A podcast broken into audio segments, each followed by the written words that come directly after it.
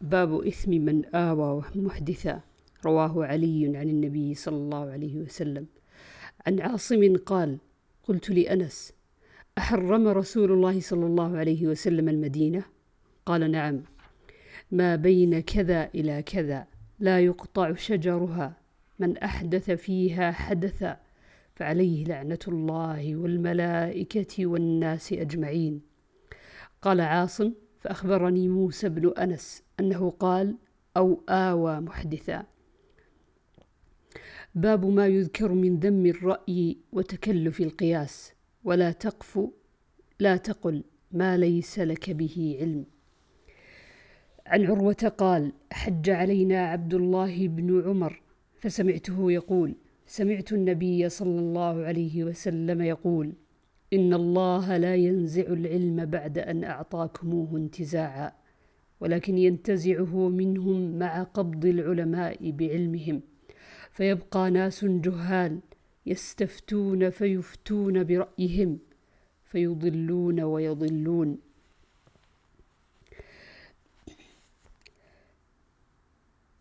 عن أبي وائل قال قال سهل بن حنيف يا أيها الناس اتهموا رأيكم على دينكم. لقد رأيتني يوم أبي جندل ولو أستطيع أن أرد أمر رسول الله صلى الله عليه وسلم لرددته. وما وضعنا سيوفنا على عواتقنا إلى أمر يفضعنا إلا أسهلن بنا إلى أمر نعرفه غير هذا الأمر. قال وقال أبو وائل شهدت صفين وبئست صفين باب ما كان النبي صلى الله عليه وسلم يسأل مما لم ينزل مما لم ينزل عليه الوحي فيقول باب ما كان النبي صلى الله عليه وسلم يسأل مما لم ينزل عليه الوحي فيقول لا أدري أو لم يجب حتى ينزل عليه الوحي ولم يقل برأي ولا قياس لقوله تعالى بما أراك الله. وقال ابن مسعود سئل النبي صلى الله عليه وسلم عن الروح فقال فسكت حتى نزلت الآية. سئل النبي صلى الله عليه وسلم عن الروح فسكت حتى نزلت الآية. عن جابر بن عبد الله قال مرضت فجاءني رسول الله صلى الله عليه وسلم يعودني وأبو بكر وهما ماشيان فأتياني وقد أغمي علي. فتوضأ رسول الله صلى الله عليه وسلم ثم صب وضوءه علي فأفقت. فقلت يا رسول الله وربما قال سفيان. فقلت أي رسول الله كيف أقضي في مالي؟ كيف أصنع في مالي؟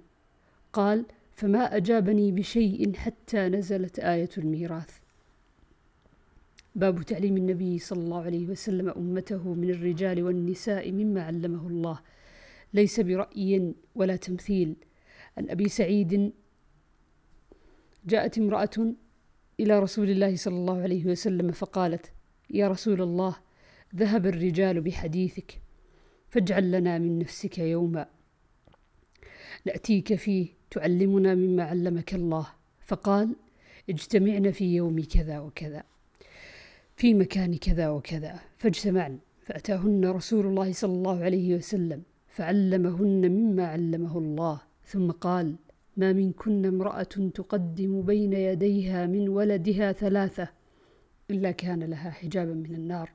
فقالت امرأة منهن يا رسول الله اثنين. قال فأعادتها مرتين ثم قال واثنين واثنين واثنين. باب قول النبي صلى الله عليه وسلم لا تزال طائفة من أمتي ظاهرين على الحق يقاتلون.